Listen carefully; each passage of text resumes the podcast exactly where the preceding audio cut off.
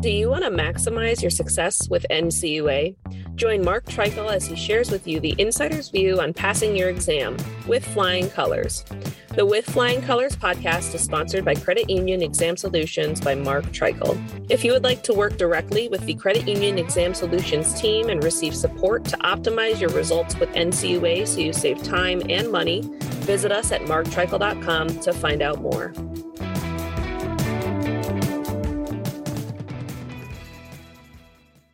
Hey, this is Mark Treichel with another episode of With Flying Colors. So, last week, September 22nd, NCUA held its first public board meeting, face to face board meeting with the public in more than two and a half years. And ironically, the last NCUA public face to face board meeting was in February of 2020. At that point in time, I was still NCUA's executive director and we shut down the agency from going into credit unions. We shut down the regional offices and we shut down the public board meetings, anticipating a very short respite from face to face work, face to face board meetings, etc. And well, you all know what happened since then. So NCUA launched their public board meetings being face to face again this past month. And I was fortunate enough to be in town and I was able to attend the meeting. I could tell that staff were excited to be together. I could tell that credit union folks were excited to be at the meeting. And I could tell the board was thrilled to be back together again. Interestingly, also, NCUA Vice Chairman Kyle Hauptman, this was his first face to face board meeting since becoming a board member in December of 2020. So I've heard him say publicly that he hasn't met a lot of staff and he met some staff there face to face for the first time at the meeting. So the agenda had three items. I will break them into three short podcasts so you can get the major takeaways from my perspective. The first item on the agenda was the National Credit Union Share Insurance Fund briefing for the second quarter of 2022 otherwise known as the insurance fund. I will refer to it here as the insurance fund. There were a couple of takeaways that I will summarize here. Generally speaking, when they have these briefings, there's two charts I like to look at, which are the camel codes based on shares and the camel codes based on number of units in each asset category of certain particular camel codes. The other takeaway that I want to speak to is whether or not you should be seeing an assessment uh, by NCUA or perhaps get a dividend from NCUA based on where the insurance fund is. So, first up, I want to speak to camel codes in the industry. And I will include a link in the show notes to where you can get the slide deck for this if you happen to be interested. But on slide seven, they have this slide every quarter it shows the percentage of insured shares and the total number of credit unions by camel codes.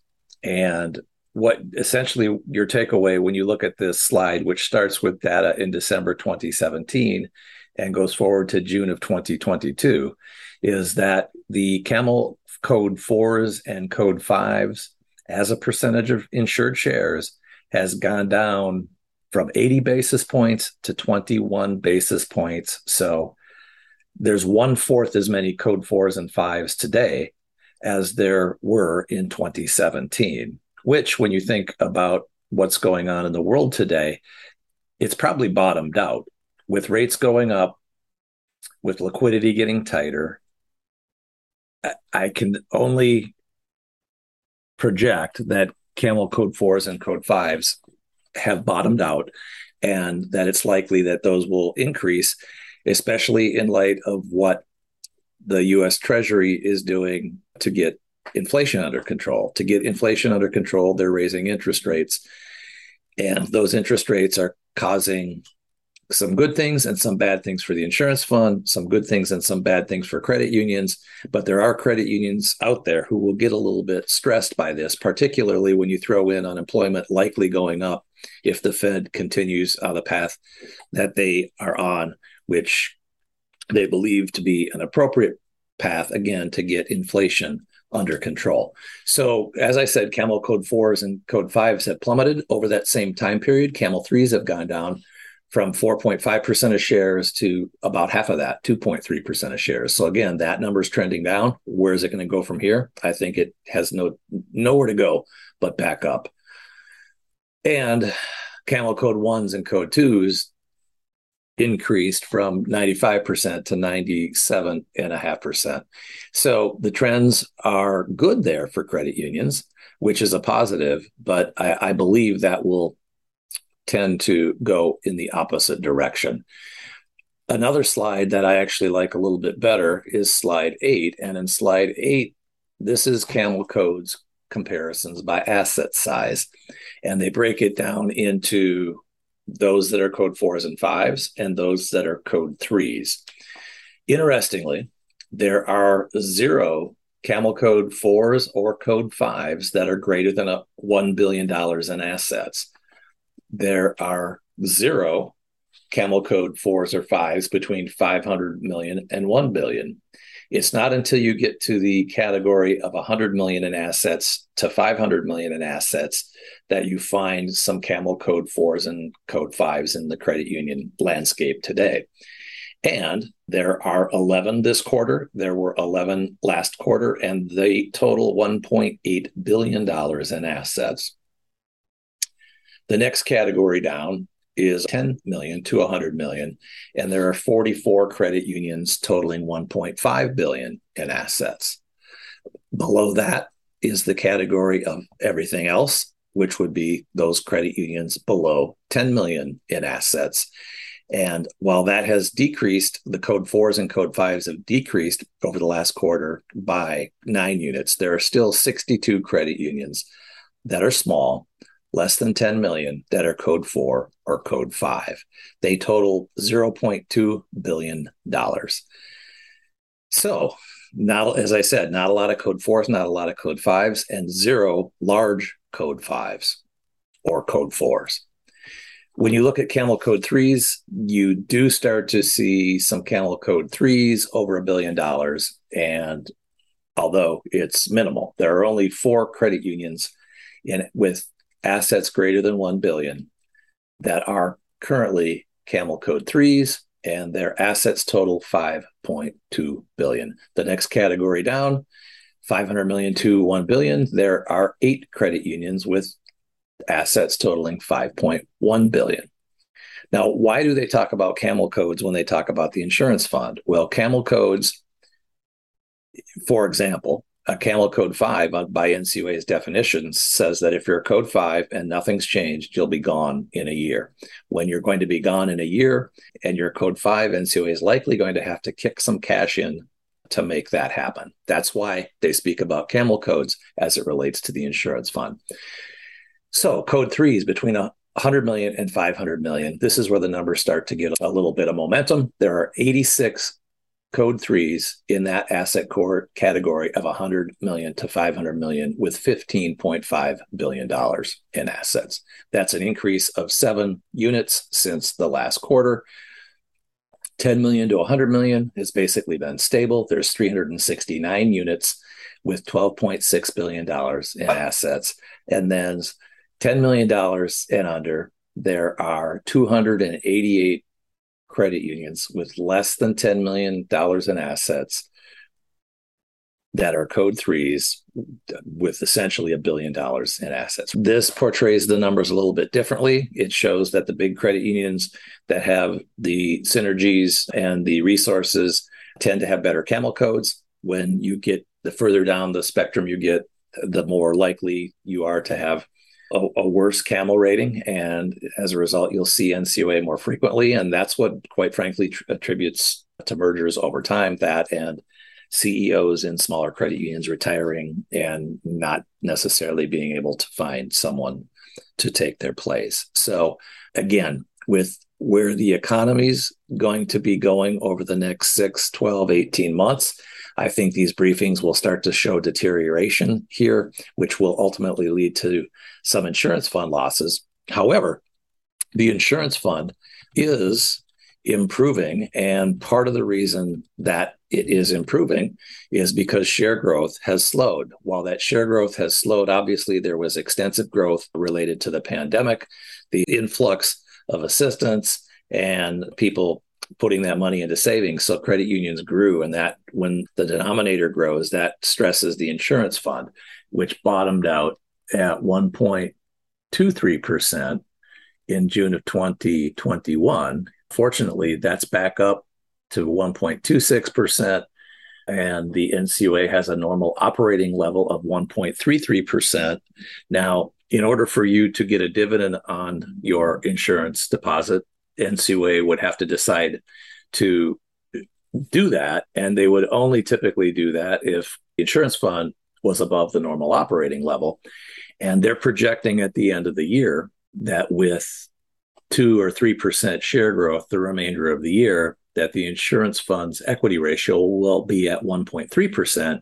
So it'll be below the normal operating level. So answering the question of, are you going to get a dividend? No, I don't anticipate you will. And are you have to pay, going to have to pay a premium? I don't anticipate you will. So things are looking okay in this arena, although board members did talk to the fact that the economic stresses could lead this to swing the other way. And there was a reference to big credit unions potentially swinging the other way. And of course, when a big credit union fails, NCUA is more likely to have an insurance loss, which can impact these numbers. Because, quite frankly, when a small credit union fails, as they say, those numbers are budget dust and they really do not impact the insurance fund much at all. So, there were other discussions about the fact that the CARES Act created some flexibilities for the CLF to have more liquidity availability during the pandemic. And there's concern that if, as that CARES Act sunsets, that smaller credit unions will not have as much access to the CLF.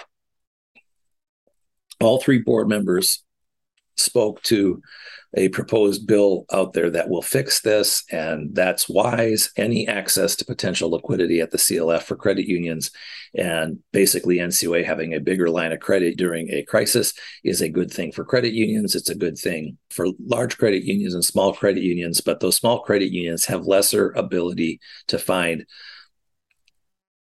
ways or to to afford joining the CLF. So hopefully this will get resolved and all three board members referenced the fact that they were supportive of it. Lastly, there's a lot of discussion about transparency and the fact that NCUA strives to be uh, a very transparent agency. There have been discussions out in credit union land by some pundits that there should be more disclosure on the insurance fund. And there were a lot of questions that really got on the public record how much sunshine there is on this and and some things that they may be doing to increase the sunshine uh, on the insurance fund so that stakeholders can understand how NCUA for example, establishes the normal operating level. So those are things you might see coming forward soon. And there was a healthy, robust discussion uh, on that. You you really have to love the insurance fund and love accounting to get into the detail that they went there. But again, they they the, the fact that they were discussing it was transparent, and they were discussing becoming more transparent. So, in summary, camel codes continue to get better, but that trend is likely stopping. I think you will not have a dividend, and I think you will also not have a premium. So that's a, a good thing. Board members are cautious about where the economy is at and how that might impact credit unions, particularly larger credit unions. And again, as they give a hat tip to larger credit unions and that creating risk, I've talked about the fact that two board members have publicly talked about the need for a large credit union program, and that would be Chairman Harper and Board Member Hood. And as we sit here in September, the NCUA should be releasing their budget, their staff budget proposal in October. There will be a budget briefing, and then there will be a budget vote. I'm expecting that there will be some references to larger credit unions, potentially more specialists, potentially more costs relative to the industry relative to that. And I'm looking forward to digesting those documents when they come out. And it's possible that there could be some references there to the aforementioned large credit union program. All right, that's it. That's my take on the insurance fund briefing. No dividend, no premium. Camel codes look good, but could go the wrong way. And this is Mark Treichel signing off with flying colors.